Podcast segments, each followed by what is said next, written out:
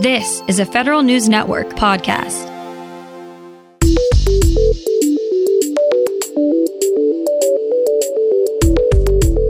Coming up on today's federal newscast, new COVID guidance for federal agencies to go with the CDC's new recommendations. A particular set of State Department employees could be in danger in Ukraine. And the Justice Department is trying to get a look at how it's organized its workforce. These stories and more in today's federal newscast.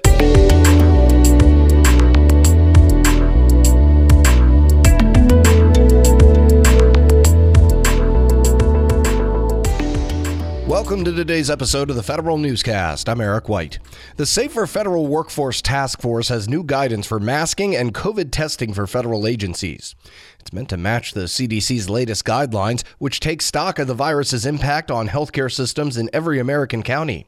The task force says federal offices with low or medium community levels do not need to require masking. Medium level locations should use their existing protocols for COVID screening, and locations the CDC deems at high community levels should enforce both masks and screening. The latest guidance applies to everyone and does not draw any distinctions between vaccinated and unvaccinated employees. A select group of State Department employees will be singled out brutally if Russia gets its way. Federal News Network's Tom Temin has more. It's Ukrainians who worked at the U.S. Embassy in Kiev. They're known as Foreign Service Nationals. Ambassador Eric Rubin, president of the American Foreign Service Association, says he's certain Russian forces have all their names and addresses. There's reason to be concerned for their safety, yes. Rubin, who served in both Moscow and Kiev, said Russian officials forced the State Department to fire a thousand Russian Foreign Service nationals. Tom Temin, Federal News Network. The Justice Department is working with the National Academy of Public Administration to review its workforce. NAPA will perform a study on DOJ's position classification and descriptions. It will also make recommendations on how to ensure compliance and implement evidence based classifications. It's also going to help DOJ develop an implementation plan and metrics to measure success by. NAPA is searching for fellows to fill out the five member panel for this study. A federal appeals court finds the Postal Service is falling short on pay requirements for its managers and supervisors. Federal News Network's Jory Heckman explains. A three judge panel finds USPS isn't meeting a legal requirement to ensure managers and supervisors are paid close to what they could make in the private sector. The U.S. Court of Appeals for the D.C. Circuit rules in favor of the National Association of Postal Supervisors, which argues USPS wasn't taking steps to ensure compensation for managers and supervisors was higher than what the employees they oversee earn. The ruling also affirms the association is able to represent nearly all USPS supervisors and managers, regardless of whether the agency classifies them as field, area, or headquarters employees. Jory Heckman, Federal News Network. Department of Veterans Affairs employees may become subject to the same removal, demotion, and suspension policies as other federal employees. Congressman Conor Lamb and Brian Fitzpatrick introduced a bill this month to protect VA workers from being improperly disciplined. The bill would restore the power of arbitrators to reduce any employee punishment imposed by VA. It would also increase the burden of proof. it would also increase the burden of proof necessary for VA to penalize an employee for misconduct. VA Secretary Denis McDonough is challenging the Departments of Veterans Affairs and Housing and Urban Development to get more veterans into permanent housing. McDonough's new goals to reduce veteran homelessness would build on the progress the two agencies have made since 2009.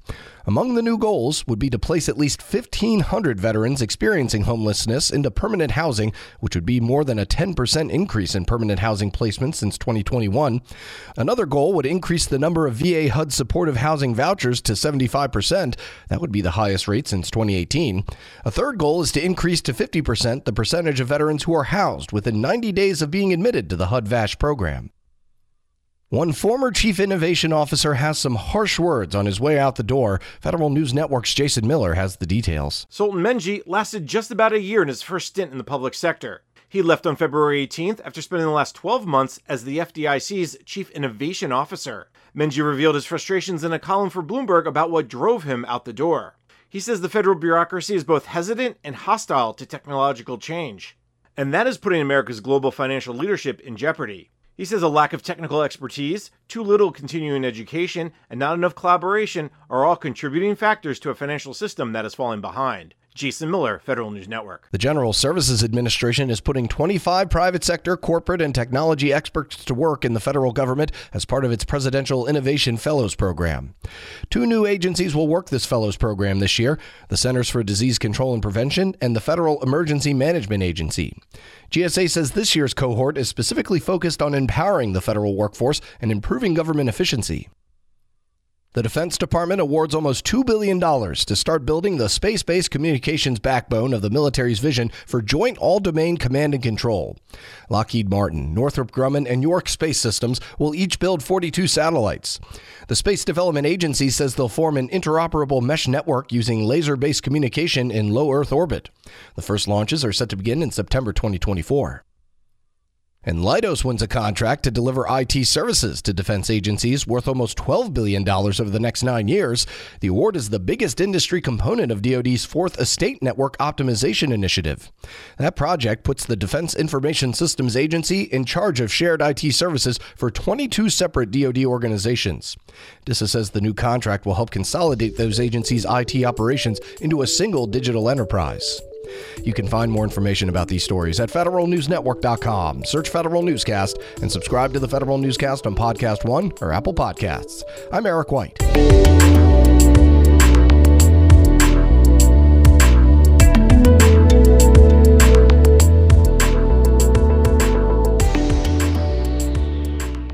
Reconnect with a carpool or vanpool. Even if you're commuting just a few days a week, Commuter Connections can match you with others that live and work near or at the same place as you. Prefer taking the bus or train? There's never been a better time to reconnect with transit. Plus, you have the added comfort of knowing Guaranteed Ride Home is there for any unexpected emergency for free. For more options, visit commuterconnections.org or call 1 800 745 RIDE. Some restrictions apply.